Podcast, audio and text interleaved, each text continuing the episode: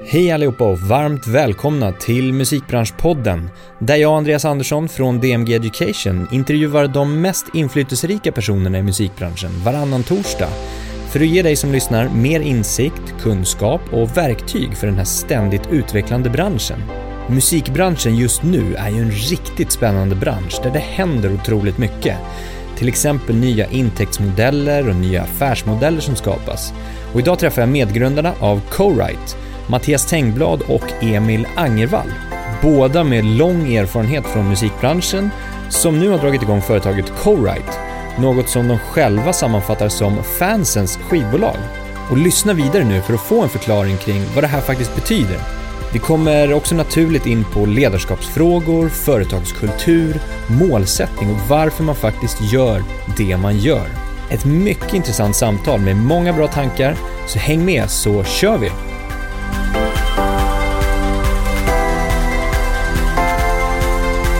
Mattias Tengblad och Emil Angervall, varmt välkommen till Musikbranschpodden. Tack så mycket. Hur är läget? Det är bara fint. Varmt. Ja, mm. så sommaren kom tillbaka. Mm, verkligen. En duo. Vi har haft en duo här förut, eller vi har haft ett par duos. Mm. Eh, det brukar gå ganska bra. Mm.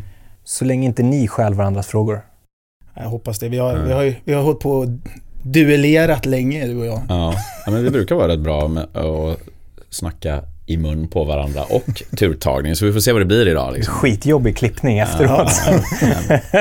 Um, jag kan tänka mig att ni har varit på en del möten tillsammans mm. under åren. För ni, ni har ju känt varandra lite längre än bara nu, nu, nu med det ni gör med Co-Write. I allra högsta grad. Uh, hur fungerar det att gå på möten tillsammans? Kör ni någon så här bad cop, good cop-stilen? Jag skulle säga att vi är rätt så ogenomtänkta i vår, i vår kommunikation när vi pratar tillsammans, men det brukar liksom ge sig. Vi har ju som sagt hängt ett gäng år tillsammans. Vi är inte purunga någon av oss. Vi har jobbat ihop i princip 20 år tror jag. Mm. I olika sammanhang, i en massa olika kontexter. Så det brukar falla sig ganska naturligt. Det är väl kanske därför vi fortsatt jobbat ihop också, för det funkar rätt bra. Ja, men vi är ju lika i många viktiga sådär, värderingsfrågor tror jag. Och, sådär, och vi drivs av likartade saker, men vi är också ganska olika.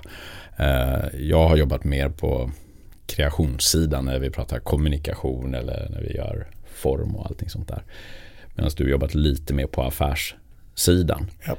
Men eh, vi, ja, det så respekterar vi varandra väldigt mycket tror jag. Sen så inte minst, eh, ja, vi har lite olika styrkor helt enkelt som vi, vi är ganska väl inkörda på får man lugnt säga. Så Ni kompletterar gör... varandra bra. Ja, jag tycker det. Ja. Och vi är båda tämligen entusiastiska påstår jag. Ja, jag tror, jag tror det. Vi brukar kunna få bra energi i de möten vi har. Ja, nu förpliktar jag. Nu är vi i början ja. av det här snacket, får vi se hur det går. Då, men, eh, det dalar så. Ja, men, jag menar, det... men som sagt, ni känner ju varandra sedan tidigare. Mm. Ni jobbar på MTG tillsammans. Yes. Helt riktigt. Universal. Yes. Och där var ni tillsammans, eh, alltså ni jobbade tillsammans också eller?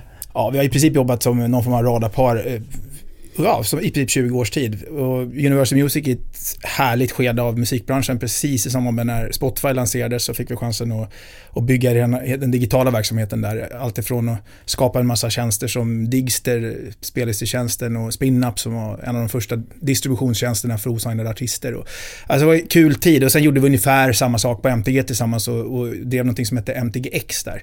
Som handlade om att försöka ta ja, MTG in i framtiden i form av digitala verksamheter. Och där jobbar vi mycket med e-sportsatsningar tillsammans med när vi köpte upp DreamHack och vi, vi jobbade med Splay och en massa saker. Så att det, ja, så summa summarum kan man väl säga, det vi har gjort ihop är att utveckla nya prylar eh, för historiskt sett en massa stora bolag och nu på senare år oss, oss själva då, sen 2015 när vi har startat ett mm. antal olika verksamheter.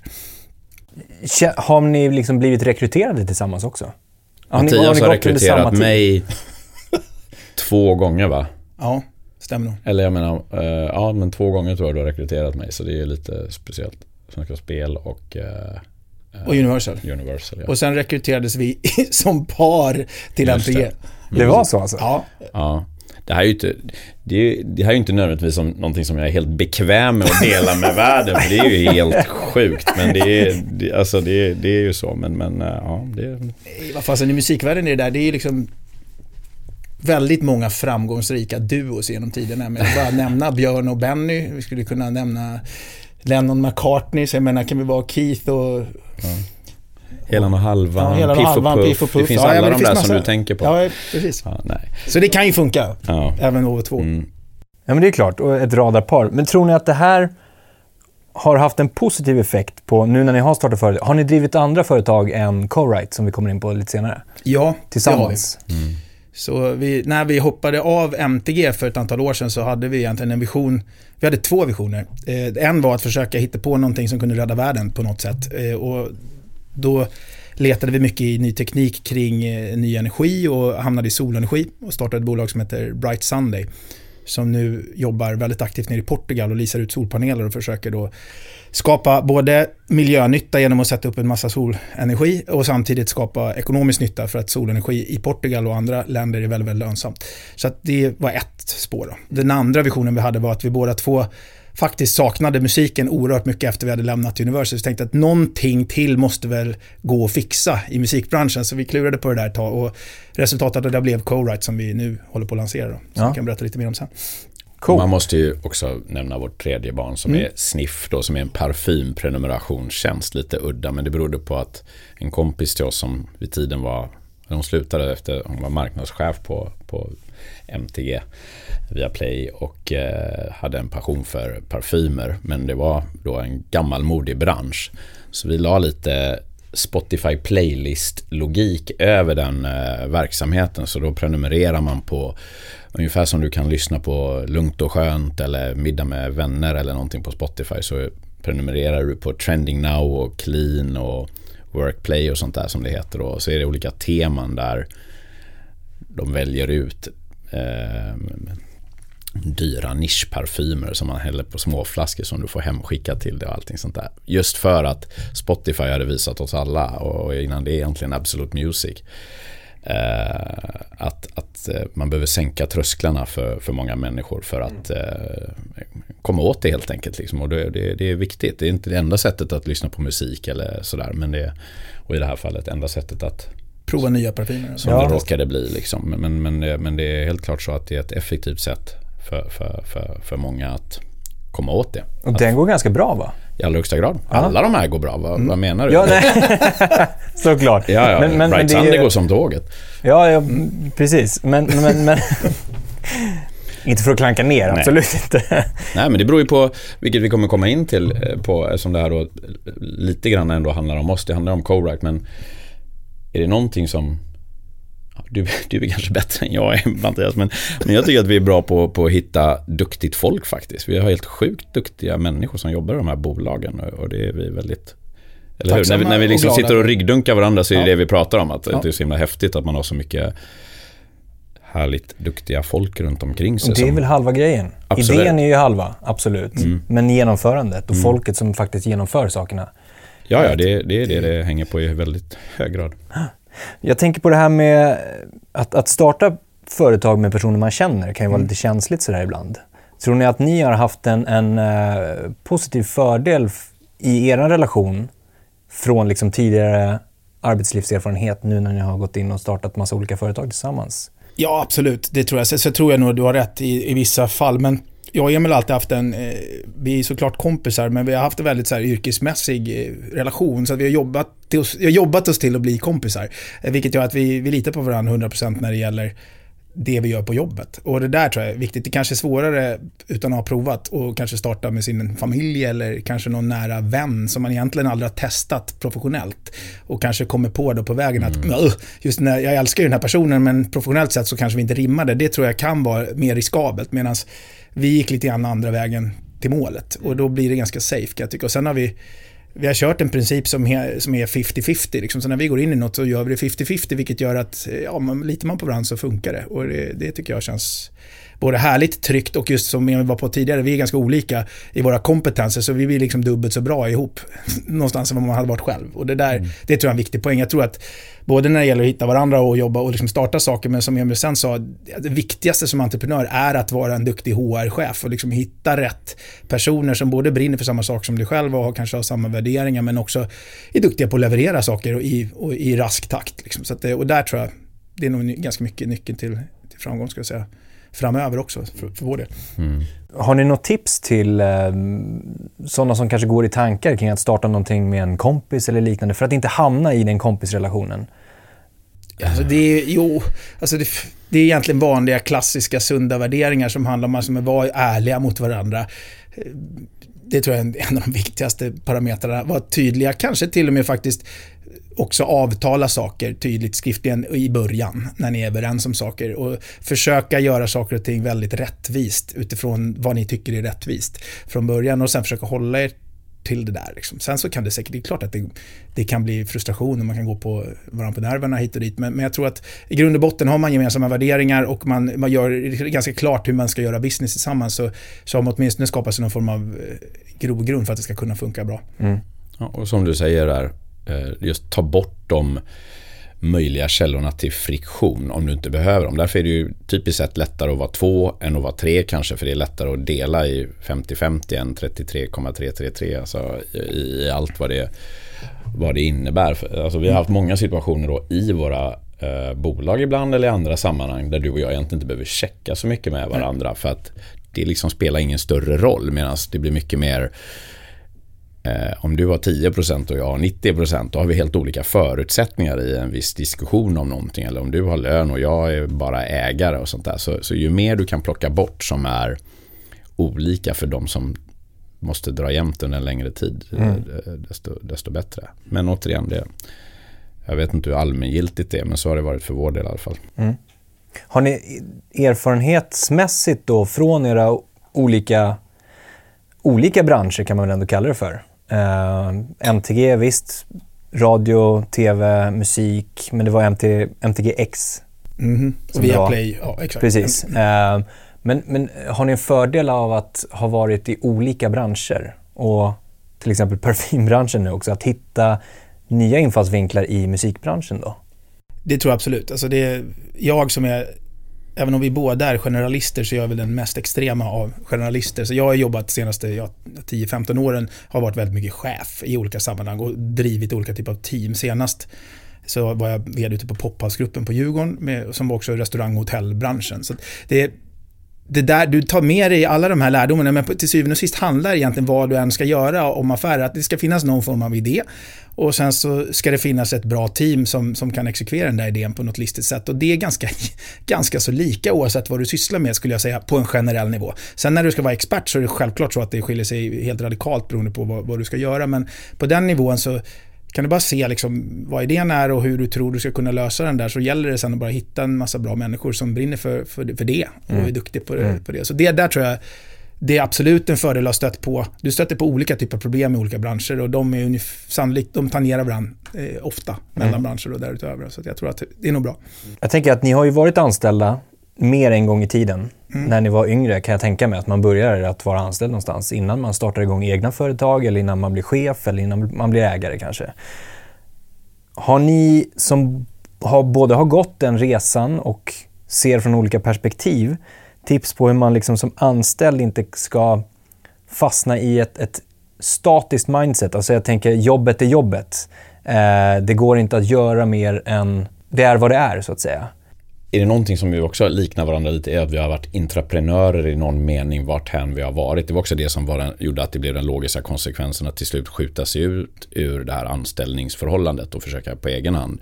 Det, det vill säga eh, att du även inom, inom, när du är anställd inom en organisation eh, kan faktiskt dra igång både det ena och det andra om du vill det. Och det tenderar att uppskattas, i alla fall på de ställena som, som vi har varit. Och de har ändå varit lite olika sådär. Så att det handlar nog mer om att attityd kanske så att säga. Jag kan möjligen tänka mig att det, en utmaning har varit att att vi inte, åtminstone jag, inte i tillräckligt hög grad ibland har gjort mitt dayjob i samma utsträckning som jag borde göra kanske, om man ska vara lite självkritisk. Alltså att det finns en hel del uppgifter som behöver göras, men sen så finns det de här härliga nystartsprojekten om man säger så, här, mm. så är, är det någonting som man verkligen går igång på. Så försöker du balansera de här så gott du kan men handen på hjärtat, det kan hända att det inte alltid det blir den balansen. Tror du, din poäng var ju, alltså, jag tycker det är oerhört viktigt tror jag för vem som helst att känna att man har någon form av utvecklingskurva i det man gör. Liksom. Men efter, jag har jobbat jättelänge i, i många stora bolag och väldigt, väldigt länge kände jag att jag hade stor utvecklingskurva i alla de sammanhang och det har jag gjort varje gång. Och där tror jag att man ska, som Emil säger, det kan vara, är du i liksom yngre delen av din karriär och kanske inte har vare sig nätverk eller resurser eller vad det nu må vara för att våga starta själv så kan det vara oerhört bra träningsskola att vara entreprenör inom ett bolag. För då kanske du har ett team redan som är duktigt runt omkring där du kanske har en bra chef som har mer rutin än vad du själv har som kan ge dig förutsättningar med lite resurser att faktiskt genomföra någonting som är större än vad du själv skulle kunna titta på i det läget. Så att för min del personligen så har det absolut varit jag, blev, jag tror jag blev faktiskt, om man skärskådar själv, jag blev nog entreprenör i rätt läge. Liksom. Jag hade absolut kunnat, jag kan sitta där och oja mig över att det borde ha gjort saker tidigare, men nej. Jag tror nog det, man lär sig på vägen och någonstans komma till den punkten, okej okay, nu har jag varit på alla de här stora bolagen och gjort alla de här projekten och nej, nu är det dags. Mm. Liksom. Och det, var min känsla när vi, när vi hoppade av MTG i det läget att nu var det dags att göra det. Man hade liksom tillräckligt med erfarenhet och guts för att faktiskt våga. För det är ju det är lite tufft. Då. Sen finns det andra som är kaxigare än jag som skulle gjort det där 15 år tidigare eller 20. Och då är det bara fritt fram. Jag tror man får den där känslan i magen när det liksom är dags att bryta sig loss och göra det själv. Har man inte den så tror jag man ska hålla på och ja, då kan man träna på utveckling ihop med andra och, och göra det på ett kul sätt också. Utvecklas. Mm. Det är skitbra det där med just intraprenörskapstänket. Mm. Alla kanske inte förstår sig på konceptet entreprenör, men att vara entreprenörsdriven och ha idéer om hur man kan jobba med utvecklingsprojekt i företag eh, och balansera det med kanske sin vanliga roll och de vanliga arbetsuppgifterna. Men om man är jäkligt nyfiken på det, men inte får utrymmet automatiskt från chefen, från ledaren. Hur kan man som anställd approacha sin arbetsgivare och säga att man, man är liksom sugen på det på något sätt? Jag tror en grej jag brukar säga till de som i mina anställningsintervjuer när jag pratar med folk. Jag tycker det är viktigt att det här med ansvar versus befogenheter. För det kan vara så här, ett negativt sätt att se på det där är så här, men jag, jag får inga befogenheter, jag, de ger mig inte rätt ansvar. Liksom. Men det handlar inte om det, för att, att vara entreprenör eller entreprenör, det handlar om att ta ansvar. Se någonting som ska förändras och bara göra det. Sen, kan man, så finns det massa klyschor, men liksom, det är bättre att be om ursäkt efteråt eller be om tillåtelse innan. Och har man en sån chef som då mm.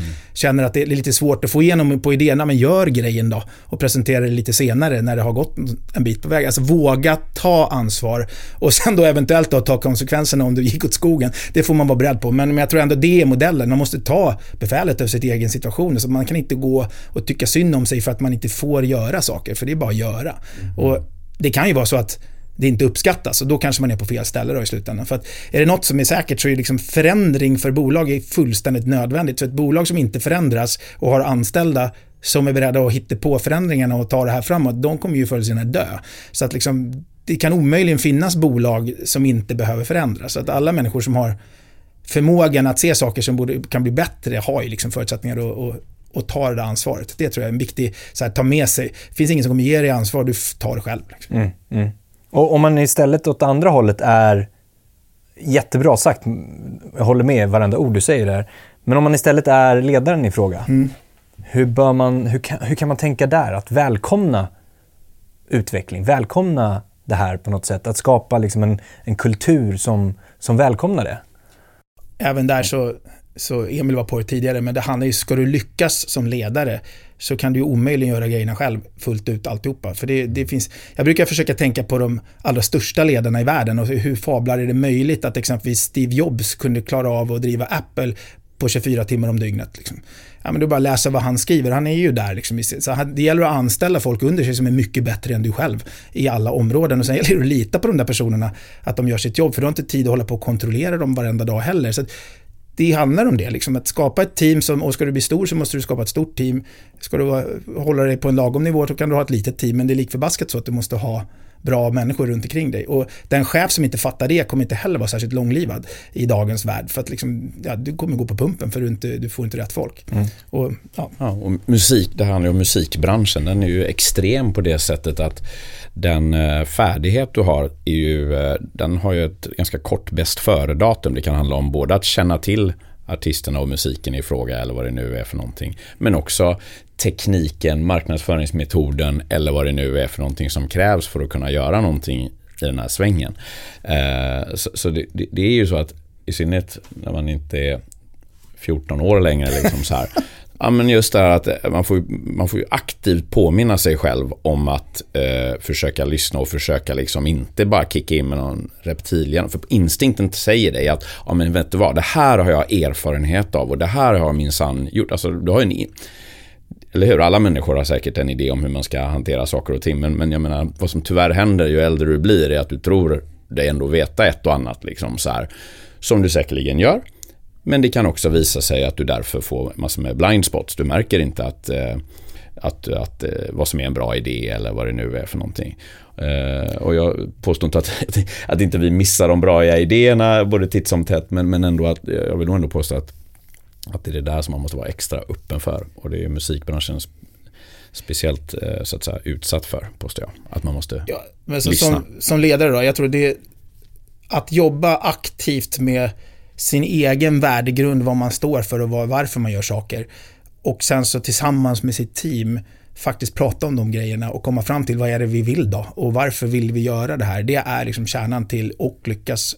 Så att, att in, och, och bommar man det där så tappar man den där som enkelt kan kallas högt i taket, kulturen, eh, vilket gör att du ska ju lyssna på varandra. Så du måste ha den där ödmjukheten att lyssna, förstå, våga kritisera, säga vad du tycker, inte vara rädd för att du ska få skit bara för att du säger vad du vill. Men också så vara beredd att ta åt dig saker och ting och ha. Det, det, den typen av kultur kommer bara om du lyckas förstå varandra på djupet som personer. Och det tror jag, är det någonting som modernt ledarskap handlar om så är det liksom att, faktiskt begripa att de i ditt team är dina resurser, du måste begripa hur de ser på saker och ting och du måste få dem att förstå hur du tänker. Mm. Kan du hitta den där dynamiken så, så kan du få ganska magiska team som jobbar otroligt tajt ihop på ett skönt sätt. Liksom, där, där man också får den där som du var på, utvecklingsmöjligheten. För det är det, jag känner ju, det är otroligt häftigt att få börja nu i det här nya bolaget Co-Write och jobba med så pass mycket unga människor som är liksom unga, superpassionerade, kan en massa saker om, om saker och ting som jag inte har någon aning om. Och bara, man lär sig dagligen saker från det hållet. Men jag vet ju också att såklart så kan man tillföra något av den erfarenheten man har för att liksom, ja, tillsammans göra någonting som blir, blir magiskt bra. Mm. Så det tror jag, det är det där. Ja, gå ner på djupet på personligheter tror jag är en viktig point i liksom hur man ska förhålla sig till varandra när man, när man jobbar. Jag tänker på det här med att, att man behöver ju också vara attraktiv som arbetsplats. Du behöver ju ha, för att få de här mm talangerna, de här riktigt, riktigt vassa talangerna som ni vill ha, som ni letar efter, så behöver man ju skapa någon slags attraktion som arbetsgivare eller företag. Ja. Och speciellt startup-branschen, mm. alltså små företag, det är jättesvårt. Hur tänker ni där? Jag tror det kommer återigen till var, varför, ska vi, varför ska det här bolaget existera? Det börjar med den frågan. Liksom. Mm. Som, som i Co-Write-fallet så, så handlar det om att vi har ju sett någonstans att vi vill förändra den här musikbranschen så vi kan hjälpa den här växande mängden av fantastiska nya unga artister som om ett par år bara kommer vara miljoner människor som har så pass mycket following och streams så att de kan leva på med musik. Vi vill hjälpa dem att liksom hitta finansiering så att de ska kunna liksom växa sina karriärer och utifrån sitt eget perspektiv ta sig dit de vill. Så att, och liksom, att man kan måla upp en sån typ av bild kring vad företaget är ämnat att göra tror jag, det är det första som attraherar folk. Liksom. Kan du hitta den, ja, det där vill jag vara med och skapa, så har du hittat en ganska viktig komponent. Sen uppe på det så kommer kanske den här, skulle jag tippa då, känslan av, ja men vad är det för arbetsplats då, vad är det för kollegor, hur högt i taket är det, kan man säga vad man vill till chefen utan att få skit. Hela, hela den där känslan av att jag ska utvecklas någonstans med några som jag gillar. Och sen ganska långt ner på listan kommer liksom lön, förmåner, friskvårdsbidrag. Men självklart måste man vara konkurrenskraftig där också. Men det är lite grann en commodity idag, ska jag säga. Kan du inte betala pengar till folk så, ja men då får du dem inte. Men det är inte det som kommer driva varför de vill jobba med det i slutändan. Och du ganska tidigt sätter ju teamet och sammansättningen. Alltså du, får, du ska få in lite en mix av folk ganska tidigt tror jag. Liksom. Jag tycker vi har lyckats bra med det i, mm. i co-write. Så någonting gammalt och någonting ungt och någon, någon härifrån och någon därifrån och du vet och kvinnor och män och vad det nu är för någonting. Liksom sånt där. Det där är så himla himla viktigt. Mm. Speciellt när det är två stycken som du som är med i, och jag som i sammanhanget. Liksom så här. Då gäller det att verkligen se till att man har mixat upp det från början. För det sätter verkligen prägen tror jag på hur, hur man beter sig. Alltså att du agerar som du säger redan från början. För du tvingas göra det. Det vill säga ha lite olika perspektiv och, och så vidare och erfarenheter.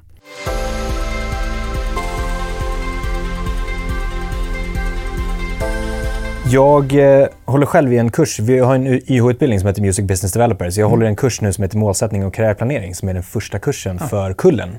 Och första kursen för, för året där. Vi jobbar med en kurslitteratur som heter The Happiness Advantage. Mm. Har ni läst den? Nej. Nej. Kan rekommendera starkt. Mm. Låter eh, kul. Väldigt, väldigt bra och eh, forskningsbaserad kring hur du kan jobba på ett helt annat sätt. Istället för att jobba för att bli framgångsrik eller bli lycklig. Att börja i andra änden, att vara lycklig. Mm. Att skapa en miljö där du trivs för att bli framgångsrik. För att det är det som kommer hjälpa dig att ta dig till vad nu framgångsrik för dig är.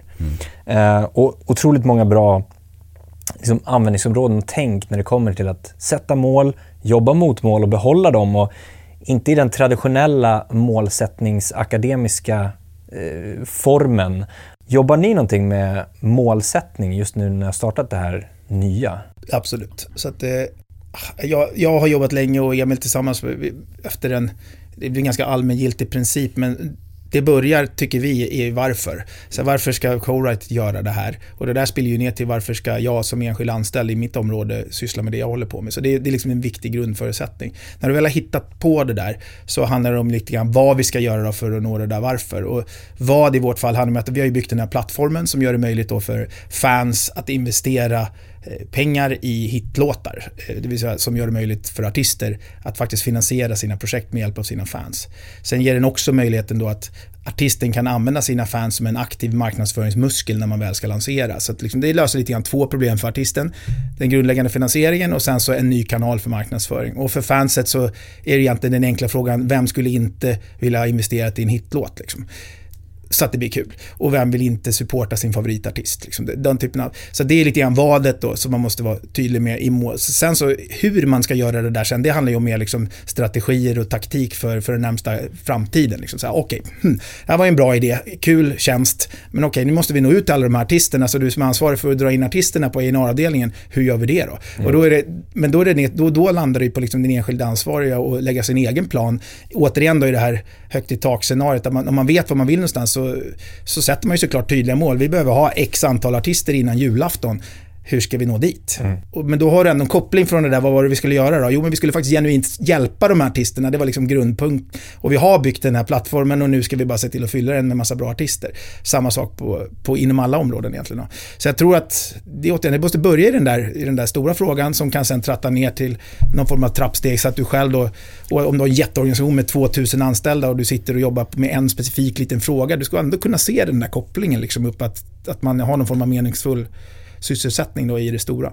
Exakt. Så att det, men å, återigen, på, det, på ditt tema lät det otroligt spännande den där boken. Jag tror verkligen att det är helt sant. För att, och vad som gör en lycklig i då den miljön, som, då gäller det att skapa det. Jag tror att det mycket handlar om den här förståelsen kring varför man sysslar med det man gör. Ja. Om du inte vet varför du gör det där du håller på med blir det tämligen trist ganska fort. Liksom. Mm, mm. Vi har ju alltid sagt first who then what Mm. Eh, det, den gamla dängan funkar jättebra helt enkelt. Liksom. Här, så, du vet, och du hire for attitude and train for skill och sådär. Ursäkta engelskan men ni får, ni får slå upp vad det betyder. Men, men du vet, så här, och det, det, är verkligen eh, förutsättningen också sen för att kunna sätta ganska så ambitiösa mål ju. För att eh, du, du, här, du, du har den rätta attityden, då löser mm. du det där liksom. Mm.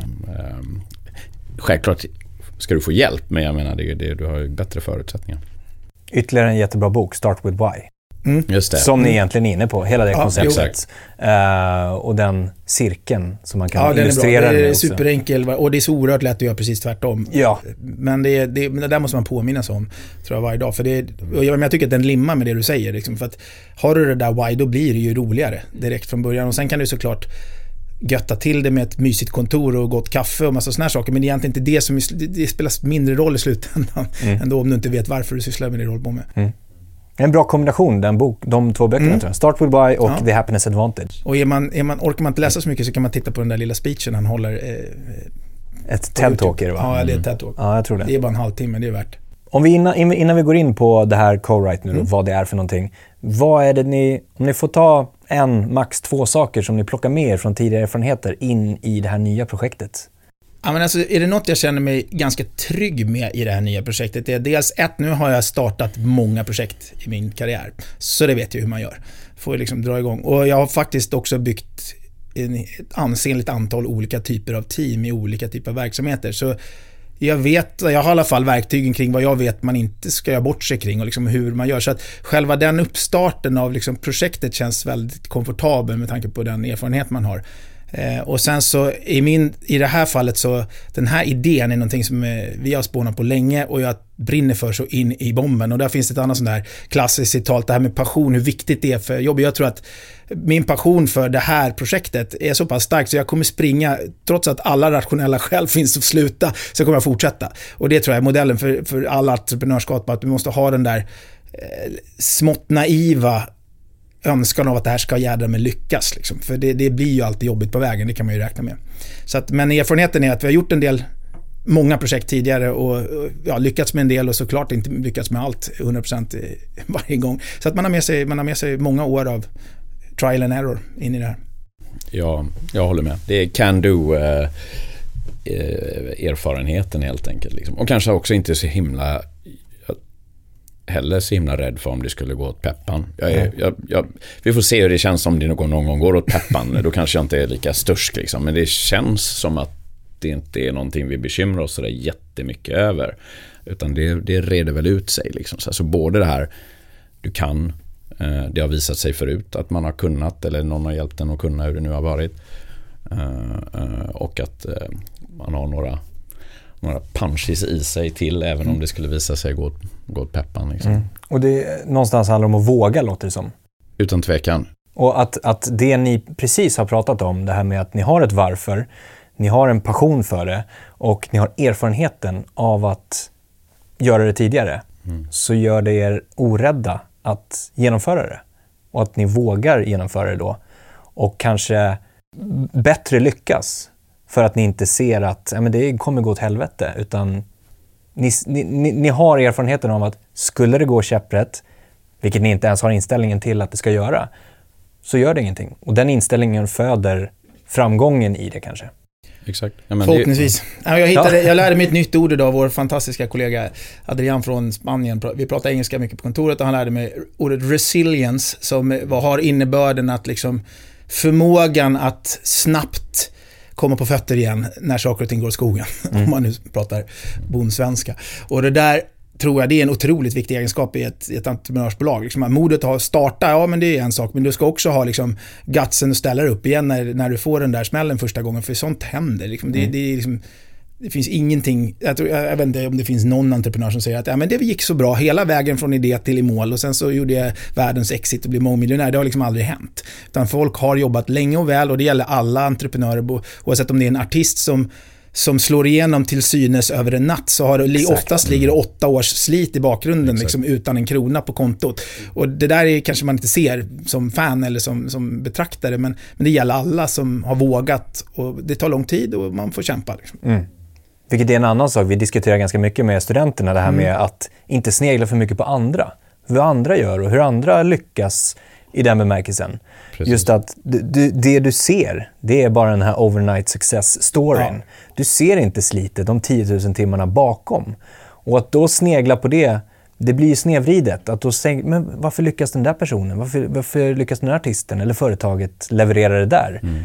Och ja, jag har ju kämpat i säkert ett år med det här, men det händer ingenting.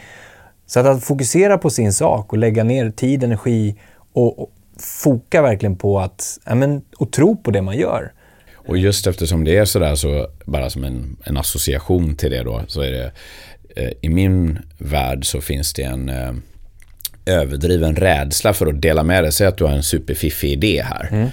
Eh, då, då, finns det säkerligen några där ute som tänker att ja, nu måste man hålla det här hemligt för att man ska kunna slöjda på det här och, och, och, och sen sätta det här, ja du vet, mm.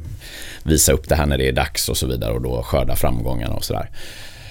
Men min uppfattning är att eh, det, det, är sällan det är hemlisarna det kommer an på. För det är just då som genomförandet och liksom att kunna kriga de där, vad du nu sa, 10 000 timmar eller vad du sa. Liksom. Men, men eh, eh, det är det som gör skillnaden. Alltså det finns ju, ta co-write igen då. Det, det, är väldigt många som säger, ah, men det har man ju tänkt på eh, massor med gånger. Eller mm. det finns en sån tjänst som gör ett snarlik grej där och där och bla bla bla. Och, ja, det må vara hänt. Vi tänker ändå eh, göra det här och tror att vi kommer lyckas och göra ett fantastiskt jobb med det. Mm. Eh, för det är så många parametrar som, som eh, som styr liksom så, här, vet. så att eh, istället då för att vara hemlig, prata med folk om din idé. Mm. Eh, eh, det sämsta som kan hända är att du träffar någon som har precis samma idé, som, eller snarlik idé som du har, kanske ännu bättre, att de har en snarlik idé, men inte precis, men där ni tillsammans levlar och kan göra det här till någonting riktigt härligt. Och så kör ni. Eh, eh, snarare än att, att du tror att det är, ja men du vet, det, det, det finns ingen hejd på affärsidéer som aldrig Händer. har blivit gjorda. Nej, och alla exakt. som är gjorda finns det tiotusentals personer som påstår sig redan ha tänkt på. Mm. Men av någon anledning så gjorde de det inte. Liksom. Foka mer på din egna grej än att foka på, på teoretiska konkurrenter och fiender. Ja. liksom, här, och dessutom så, återigen, det, det finns ju tusen exempel på det också, men just vad är det för problem som du ska lösa då med ditt företag eller din idé? För det problemet kan ju lösas på massa olika sätt. Så vår visionen kring co-write som jag började någonstans, det handlar om att i en värld nu med streaming och med digital produktion och hela den biten så växer ju antalet artister som har möjligheten att leva på sin musik och få ut hög kvalitet, alltså få utnyttja sin talang helt enkelt. För 20 år sedan var det oerhört begränsat till ett fåtal artister som man signade med ett antal skivbolag och fick spela in en skiva och sen distribueras till skivbutiker i och med liksom hela streamingen och liksom eh, alla hem-PCs och allt annat så kan ju liksom vem som helst idag producera en högkvalitativ proffslåt hemma i princip. Så att det kommer finnas miljontals människor där ute som har förmågan att skapa hits och, världs och härlig musik som folk gillar. Och då krävs det ett, ett nytt sätt att hantera det där på. Och där är vi och letar problemet. Liksom. Vi försöker, men vi måste hitta ett sätt att få många då, alla de här 10 miljarder människorna som faktiskt allihopa i princip gillar musik och som alla skulle gärna vara med och hitta en hitlåt. Om vi kan få alla dem att kunna swisha en hundring lite då och då för att investera i en ny artist eller ny musik, ja men då har vi hittat någonting som jag tror område som kommer säkerligen ha en ansenlig procentsats av den totala världsmarknaden på musik om tio år. För det är för bra för att inte bli så. Sen om vår idé och vårt, så att säga, huret och vadet vi ska göra om vår lilla tjänst löser alla de problemen, ja det återstår ju att se. Då. Men vi har ju chans, gör vi- börjar vi i det här ganska stora problemlandet så kan vi ju leta oss fram till de ja, bästa lösningarna över tiden. Och det är också ett sätt att se på entreprenörskap, att du måste börja någonstans. I teknikvärlden kallar man det för MVP, Minimum Valuable Product, det vill säga den, till, den produkt som är tillräckligt bra för att lansera, men inte mer än så. Sen utefter det sen så ska det liksom utvecklas med dina kunder etc. Och det tror jag är sättet ofta att, att göra det här på, om man liksom ska tänka långsiktigt. Bra övergång Ja. till co-write tycker Ja. jag. Vi dyker in i det på en gång. Mm. Ehm, och du har egentligen pratat om visionen Ja, absolut. på ett passionerat sätt, Ja, måste nej, jag ändå det, ja, nej, men säga. det, och det finns nog rätt mycket passioner där. För jag Ja. tror verkligen att, jag vet inte, Daniel Ek sa det på ett väldigt härligt sätt för ett tag sedan. Han sa att, och jag, jag kan inte, det får vara han som är källan. 35 000 artister idag ungefär kan livnära sig på Spotify enbart. Hans vision och med Spotifys vision är att det där ska vara miljontals om några år. Och lite grann, det är den marknaden vi tittar på. Det vill säga alla dessa artister som professionellt vill livnära sig på musik. Men, också, men de måste hitta samarbetspartner och sätt att, att liksom, ja, kunna göra det. Eh, och då handlar det om en massa saker och skivbranschen, skivindustrin har alltid levererat på ett antal parametrar. Det är liksom hitta talanger, eh, utveckla talanger och finansiera dem och sen marknadsföra och, och liksom göra marknadsföring för, för att liksom breaka talanger.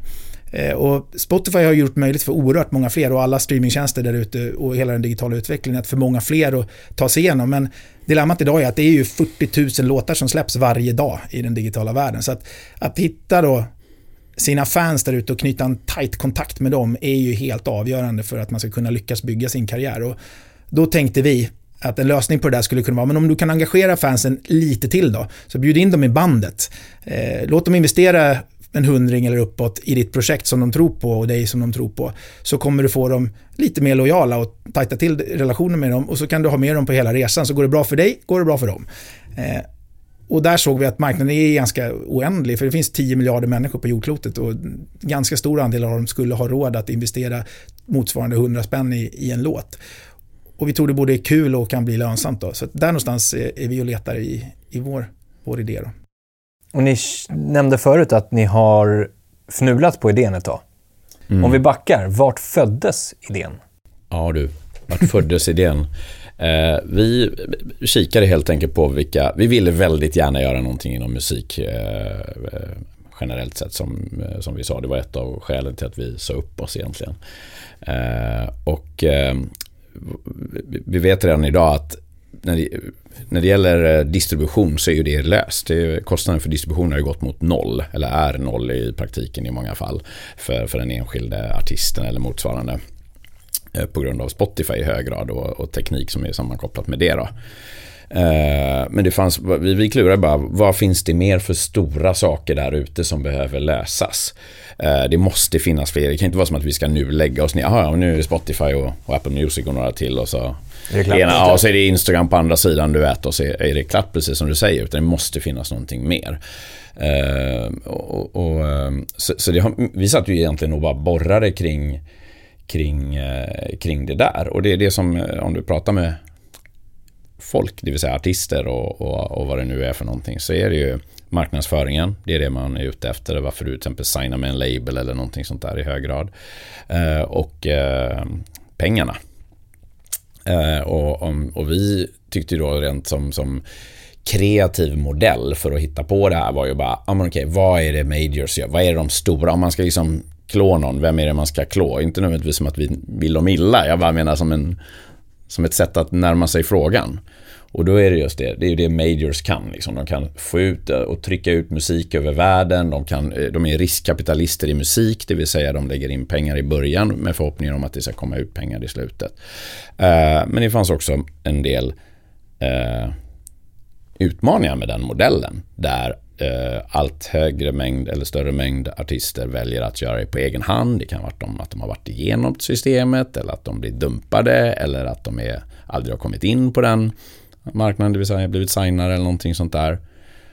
Och vi har sett många exempel på hur, hur de har varit sin egen lyckas med via YouTube eller Soundcloud eller, eller vilken kanal de har nu tagit till, till sina fans från början. Och alla de här grejerna då i en stor röra eh, gjorde ju att vi itererade fram till, till, den här väldigt, väldigt enkla idén som, som, som trots allt eh, Co-Write är. Jag vet inte, ja, håller du med om den jo, beskrivningen? Ja, absolut. Jag håller med. Och idén som vadet då, så vad, vad är det faktiskt vi gör? Så vi, vi har skapat fansens skivbolag kan man säga. Så att eh, det är fansen då som ska stå för ett, finanserna för de artister som de tror på. Och det är också fansen som i slutändan blir den viktigaste kanske marknadsföringskanalen för det här skivbolaget. Eh, och artisten kan då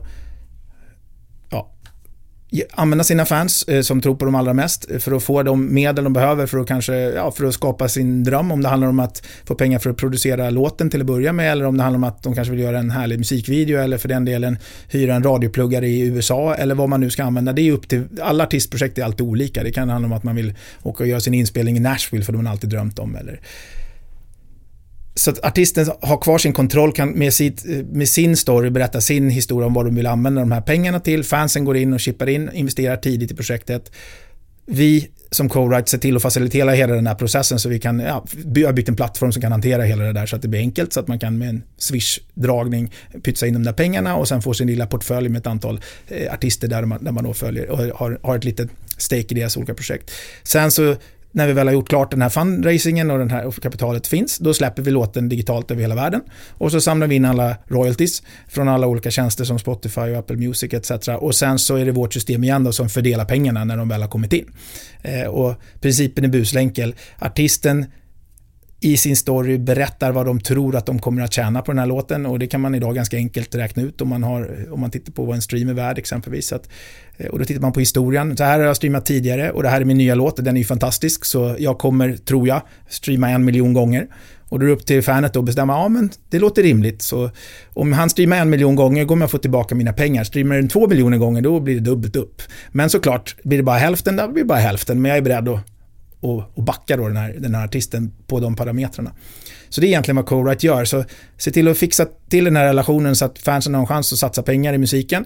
Distribuera musiken till alla tjänster i hela världen. Samla in alla pengarna och fördela dem på alla de här rättighetsinnehavarna då, som, som, som vi har skapat. Så man köper egentligen en andel av en masterrättighet? Kan man säga så? Ja, nu är du expert på det här med rättigheter det här och det är bra. för då ska jag förklara den lilla delikata skillnaden. Det gör den, eh, rättighet man köper i co-write är inte en del av mastern. Så artisten eller masterägaren sitter alltid kvar på alla sina masterrättigheter. Det du köper är det eh, du skulle kunna likna det vid en licens. Ja. Att få en del av intäkterna från den här mastern över en tidsperiod. Så att du köper aldrig, så att det är viktigt för artisten här att de faktiskt sitter kvar på alla sina masters. De säljer inga masterrättigheter, de har kvar sin master, de licensierar ut en delmängd av sina intäkter under en period. Det är modellen. Mm. Kan jag som eh, fan välja hur mycket jag vill gå in med? Alltså som du sa, en hundring eller kan jag välja 500? Ja, vi har satt en minimigräns på 10 euro, så det är, det är Ja. liksom det minsta beloppet. Men sen är det upp till, sen beror det lite grann på hur stor kampanjen är. Så att eh, om det hade varit eh, eh, Sara Larsson så skulle hon säkert kunna ha en värdering på sin låt på kanske 5 miljoner kronor totalt sett. Och hon, om hon då skulle sälja ut eh, 20% av det här så hade hon kunnat eh, ta in en miljon kronor i kapital. Och då skulle du som eh, som fan kunna investera från 100 upp till en miljon om det var först på, till kvarn här. Ursäkta, rättelse. Nej, vi Nej. har en gräns för ett minimiantal backers. För att, för att det här ska vara en hälsosam eh, värld så är ju syftet att vi ska få marknadsföringsvärdet och artisterna vill ha marknadsföringsvärdet. Så bara för att min svärmor kommer in och tar miljonen här och, och liksom finansierar det hela, då är det bättre att hon ger det till mig Eh, på, på, på, på min födelsedag än att de går via co-write. Medan om du vill ha ett antal fans som ska hjälpa dig och följa med och ha roligt kring det här projektet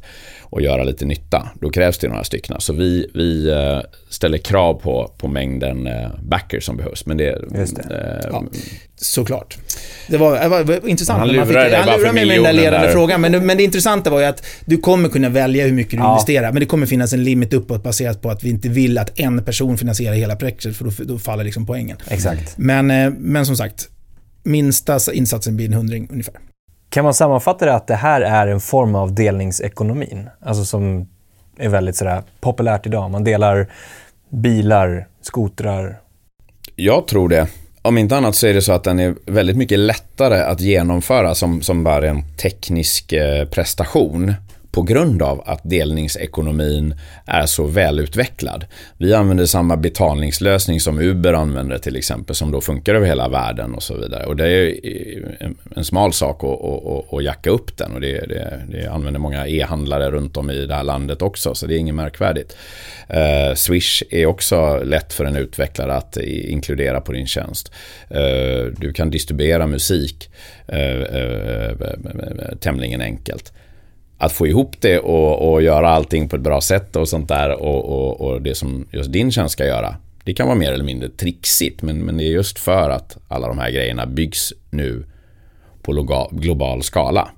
Och du vet ju sen säkerligen gammalt, eller de flesta känner säkert till det, att eh, ja, men allting är, är hyllprodukter nu. Vill du ha serverplats eller någonting? Du köper ju inga fysiska datorer till din tjänst, utan det skalar ju upp bara allt eftersom behov. Liksom. Så betalar du eh, så mycket som du utnyttjar och sådär. Så det är väldigt lätt ju nu för tiden.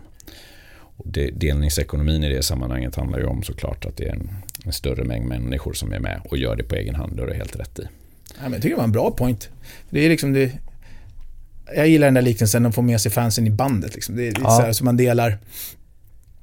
Om du kan hjälpa mig på något sätt så såklart ska du ha en del av uppsidan. Liksom. Och det, det kommer vara så att, att de här närmsta fansen kommer göra stor skillnad. Så liksom, eh, återigen till exemplet, om du har, har du tusen backers i projektet eh, som är med då, och som delägare, då kan ju vi som plattform kommunicera med de här personerna i, i bra timing i olika sammanhang. Exempelvis på releasedagen och säga så här, ja, men nu är det er låt ute på marknaden här på Spotify, så lyssna så mycket ni orkar under, under kvällen och dela den till alla era kompisar. Eh, och någonstans där kommer logiken att men kan du i den här världen av väldigt mycket musik, kan du få den här lilla gnistan av att det brände till lite grann, den här låten verkar vara populär just nu, då går det igång en massa algoritmer där ute på internet som talar om att det här trendar, det här är poppis. Och det poppar upp på massa olika plattformar runt omkring som gör att ja, men du kan få det där som förr i världen kanske var att någon spelade låten på radio, liksom, så hörde en massa människor. Nu, nu kan de här fansen faktiskt påverka starten på projektet. Och sen så kanske lite senare så, så börjar det närma sig guldskiva. Och ja, men då kan vi kommunicera på ett kul sätt. Ja, men alla backers där ute, 100 pers får nu en guldskiva så kan du sätta den på din Facebook-profil. Så jag menar, hela det där gamification och liksom lekfulla sättet att och faktiskt engagera sig i musiken som är så härlig att engagera sig i tror vi vi kan hjälpa till med. Sjukt spännande. Mm.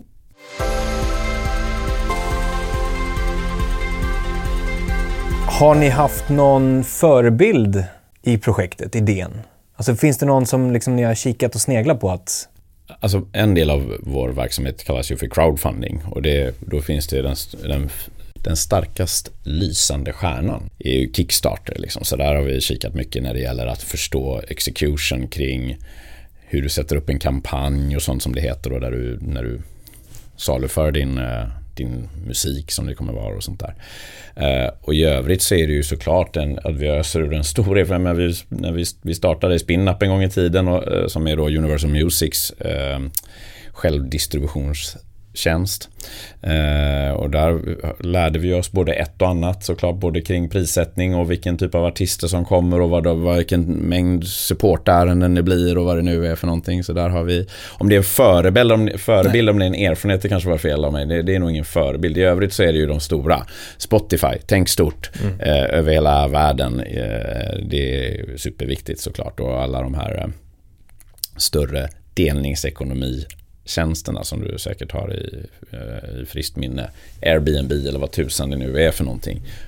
Plöjer vi ja, jag tycker det, det, det, det, är nästan den största poängen i, i. Co-write är en det är en global tanke och det måste vara en global tjänst och förutsättningarna finns för det är liksom, ja men det kommer vara en ansenlig mängd av världens befolkning som tycker det här är spännande. Sen kommer det behövas lokala artister så när vi lanserar i Indien så kommer vi såklart jobba med, med de indiska artisterna och de indiska fansen och och göra det i Korea så lika så. Men du kan också se att de här historiska nischmarknaderna kring musik, som Korea exempelvis med K-popen som så, har varit så oerhört stor, såg ganska länge i Korea, nu börjar ta sig över till västvärlden och USA, de toppar listorna överallt. Samma sak med, med svensk musik som är så stor i världen, att kunna starta och hjälpa artister från Sverige att ta sig ut i världen med hjälp av liksom sina fans som inte då bara kommer från Sverige utan kanske från andra platser det är det som gör musiken så jäkla härlig för den här typen av idé, för den är verkligen global, den marknaden redan nu och den är hyberdigital jämfört med många andra branscher som är bara inte har kommit alls lika långt i den utvecklingen. Mm. Hur ser planen ut för framtiden? Alltså vi, vi har ju precis gått igång med teamet här sen, vi har byggt tjänsten ett, under en lite längre period, men teamet är på plats sen i första augusti. Eh, vi har precis sparkat igång och vi planerar att lansera vår beta här under hösten. Eh, med de första artisterna. Och sen så under, redan under 2020 så är planen att gå ut internationellt med tjänsten då för, för att öppna upp mot världen. Så vi har en aggressiv tidplan eh, och vi tycker vi har en som sagt en MVP som är tillräckligt bra för att nå marknaden med. Vi kommer fortsatt utveckla tjänsten utefter vad vi lär oss på vägen eh, och det kommer behöva gå fort så vi måste vara både modiga men också vara beredda att liksom ta de där smällarna och ställa oss upp igen och göra rätt eh, när vi har gjort fel och, och vice versa. Då. Och när vi gör rätt så ska vi försöka springa på dem. Men vi tror att Tjänsten kommer ju vara lika stark för en artist som Justin Bieber som den kommer vara för den nya Justin Bieber som inte har börjat än. Utan det bygger på, liksom, har jag någonting att komma med, låt den bra och jag sätter en vettig värdering utifrån vad jag är just nu så kommer du kunna attrahera, antingen är det bara de här hundra första fansen eller så är det de hundratusen fansen som du har. Men det kommer funka lika bra i båda lägen och det där tycker jag är spännande. Då. Så att, såklart så är ju är ju drömmen att få redan under nästa år hitta några stora globala artister som väljer att, eh, att lansera någon låt eh, med den här plattformen. Det tror vi kan liksom ge den här skalan lite kvickare då. Men samtidigt ska plattformen vara öppen för alla supertalanger där ute som inte har kommit hela vägen fram än. Man gör det i huvudsak för att man vill ha, bygga sin fan-relation, alltså sin eh, fanskara eh, helt enkelt. Liksom. Pengarna är absolut en del av det, men, men i vår värld så är det i alla fall så att det finns liksom ingen skillnad på att göra det direkt med fansen eller gå via en label. Det är liksom inte ett, eh, det är inget stigma så som vi ser det att du väljer att göra det. Det är inte för att du står med mössan i hand och tigger om du går på, på oss utan tvärtom är det för att du är inkluderande och, och, och, och låter dina fans och, och, och, och dig som artist fira segrarna ihop och, och ha kul ihop. Och de som faktiskt bryr sig allra mest, nämligen dina fans, äh, äh, är med i projektet. Mm. Så, så, det är liksom massa sådana, tror vi då, äh, härliga positiva skäl snarare än att, att, att det är någon sorts kris som gör att man gör det. Utan det är, det är mer liksom för att det är roligt och för att det blir ett hälsosamt system. Sanningen är ju att fans skiter ju fullständigt fasen i, eller vad det heter, eh, om någonting skeppas ut via Sony Music eller så kan jag rabbla en mängd olika musikskivbolag eh, här liksom. Av olika slag. Och även Korat. Förutom Co-Write. För nämligen Co-Write är ju fansens record label, det vill säga det är deras gemensamma plattform så att säga. Så där har det betydelse om någonting. Är det någonting via Co-Write, mig veterligen, så är det det enda stället att tala om som du kommer kunna eh, göra det här på. Medan om du distribuerar någonting via Sony Music så finns det ingen fanrelation annat än den som är, står alla till buds. Förstår du med? De kan också marknadsföra sig på Facebook eller tapetsera stan med en affisch eller, eller vad det nu är de, de väljer att göra som marknadsföringsgrej. Men hos oss så har vi en, en eh, världens största ENR eh, avdelning som består då av 10 000 pers som har valt att investera i dig för att de älskar det de hör. Du vet, det är liksom en helt annan grej. Eh, det är det som är skillnaden liksom, så att säga. Att det, det har faktiskt betydelse att man går via co-write. Men det är också en poäng där i när du pratar om mål för nästa år. Jag tror att vi är, vi är en plattform och att betrakta som en plattform för väldigt, väldigt många. Och vi såklart, vi, nu har vi pratat mycket om artister direkt som gör det själv, som hela svenska hiphopkulturen just nu växer som så det står härliga till. Och det är oftast self-made Eh, artister. Där co blir såklart en helt perfekt plattform för de behöver bara göra det de gjort redan fast nu kan de knyta fansen till sig på ett, på ett ännu bättre sätt. Då. Men vi kan, du kan också tänka alla dessa eldsjälar och entusiaster som driver mindre skivbolag som eh, lägger osedvanligt mycket tid på att hitta och utveckla talang. För dem kommer också det vara en möjlighet att, att ja, bjuda ut några procent av din av dina masterrättigheter via co-write så kan vi hjälpa till med både då finansiering och att hitta en eh, connection med fansen. Men även de större lablarna kommer kunna använda sig av vår plattform om de vill för att just göra den kopplingen som de inte har själva. Det vill säga att ja, men ta några av era procent som ni har, har i ert deal med artisten och ge dem till fansen via co-write. Så att vi är en öppen plattform. Så vi egentligen, jag fick frågan från The Rolling Stone Magazine här för någon vecka sedan när vi eh, fick en intervju. Och han frågade om vi, om vi liksom utmanar de här stora skivbolagen och jag skulle säga ja, fast jag skulle vilja det är snarare så att vi utmanar den traditionella modellen av att göra saker och ting. Eh, min erfarenhet av de stora skivbolagen är att de är utmärkt duktiga på att anpassa sig efter nya saker. De lyckades ställa om alldeles utmärkt från CD-skivor till Spotify. De är i dagsläget de som är bäst på, på marknadsföring på, av musik. Och det vore väl konstigt om den här formen som jag tror kommer vara en stor procentsats av totalen här om tio år, såklart kommer de stora lablarna också fatta det här. Och vi vill vara deras partner på resan såklart. Och vi tror att vi kan kanske springa lite snabbare än dem då när man är ett, ett fristående bolag som bara fokuserar på en sak än vad man kanske hade kunnat gjort om man hade gjort den här idén som anställd på Universal Music eller motsvarande. Mm. Så att, vi utmanar modellen eh, men inte någon egentligen enskild aktör utan vi vill bjuda in till dans för, med alla egentligen. Härligt. Spännande. Det ska bli jättekul att följa just mm. resan och framöver vad som händer. Um, du, du, var inne lite grann på det här med, med hur branschen är ganska lätt uh, föränderlig. Och det händer ju ganska mycket tack vare, eller på grund av, det får man uh, ta som man själv vill, teknikutveckling. Mm. Och det är inte musikbranschen i sig som oftast driver den, utan det är teknikutvecklingen. Och sen får väl branschen anpassa sig till vad som händer egentligen. Um, men vad är liksom viktigt att tänka på när man jobbar i en, en, en sån bransch som förändras väldigt snabbt, väldigt liksom, instinktivt, mer än om vi tar en jämförelse med en, en mer straightforward bransch, skogsindustri. Den förändras inte så pass mycket. Um, vad blir viktigt att vara liksom på tårna, tänka på i en sån bransch? Ni som entreprenörer, nya företagare? Du var på bollen tidigare, det kommer ner till personer. Liksom, att man måste anställa personer som gillar det där. Eh, vår gamla chef på Universal, Per, han sa alltid “embrace change”. Sa han, liksom. han, och så, mening två var Ja, du ska bara veta att förändring som är just nu kommer aldrig vara så långsam i framtiden. Kommer alltid, förändring kommer gå fortare hela tiden. Och musikbranschen har rent Eh, Eh, ja, faktamässigt sett legat i bräschen för, de, för hela teknikutvecklingen. Och det beror ju på att musikprodukten, den där lilla låten, är oerhört lättflyktig. Det är, liksom, det är några megabyte eh, i mp3-format liksom, som redan för 20 år sedan gick alldeles utmärkt att skeppa via Pirate Bay, vilket gjorde att hela branschen höll på att slås ut. Sen kom det några listiga eh, filurer och hittade på Spotify och förändrade hela det där så att det plötsligt blev en, en bransch igen. Och någonstans, det där kommer fortsatt vara så, så produkten musik är ju, eh, i vår kontext, co-write är ju också väldigt rolig. Vi, när du har investerat i en låt så får du ju på daglig basis trenddata på hur det går för den här låten. Från hela världen. Du ser vem som streamar i Chicago och liksom Göteborg eller vad du vill. Och det där är ju vrålkul, men du måste ju också vara beredd på att saker och ting kommer gå väldigt fort när det ändras. Eh, och det måste alla som jobbar i musikbranschen vara med på. Eh, så att, ja, jag tror det är nog samma sak i alla branscher, även om, om det är liksom extremen är ju de här digitala underhållningsbranscherna där, där faktiskt redan hela den här transformationen i stort har hänt. Liksom, från de fysiska produkterna till en totalt digitaliserad produkt. Så att, ja, nej. Embrace change, jag tror på den fortfarande. Mm.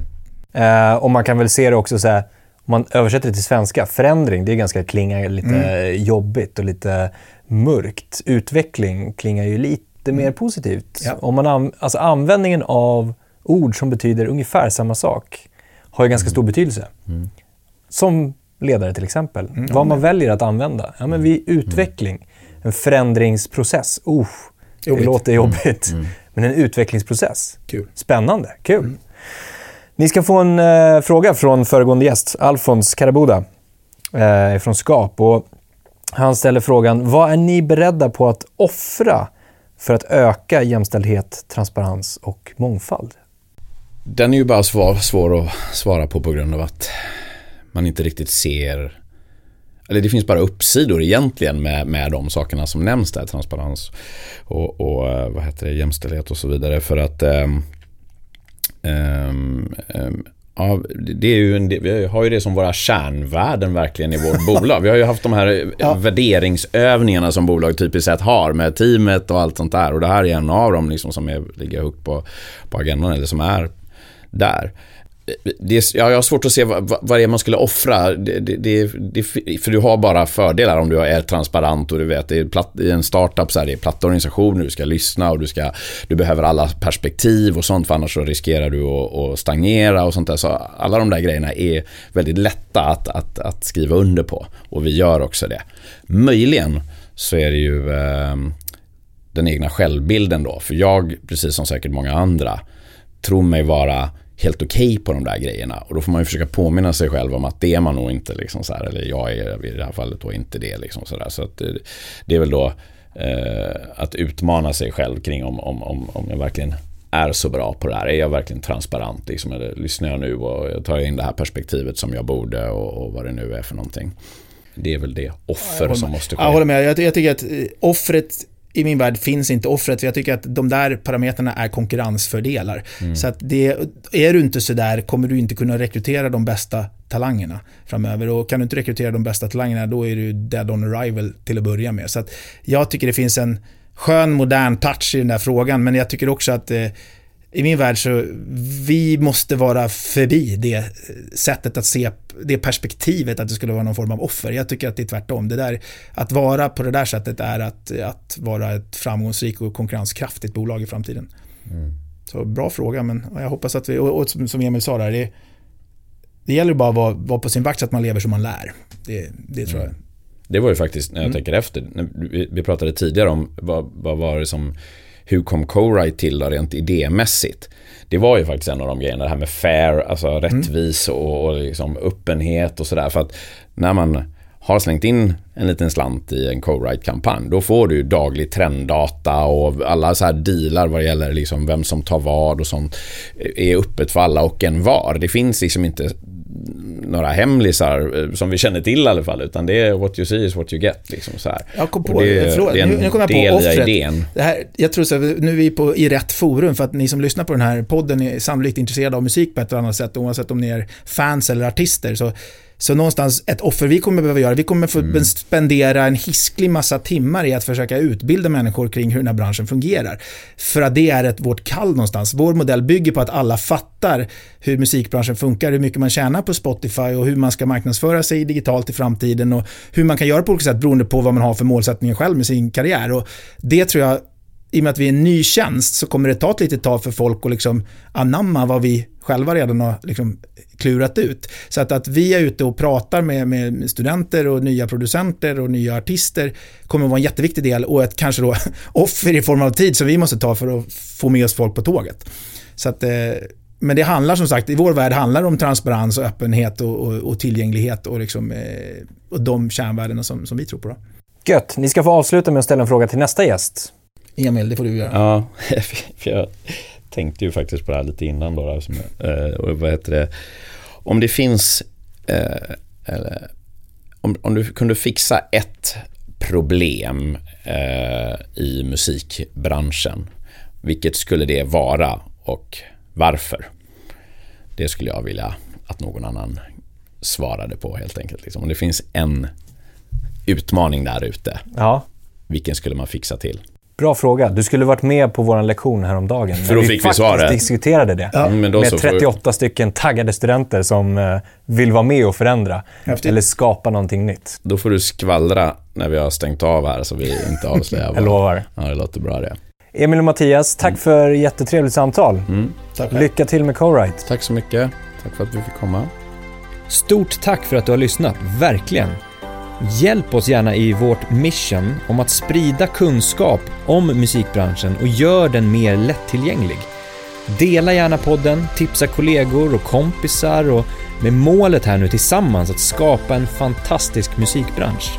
Och kom ihåg att du alltid kan kontakta oss ifall du vill ha hjälp eller ifall du har några som helst funderingar kring vad som helst inom musikbranschen.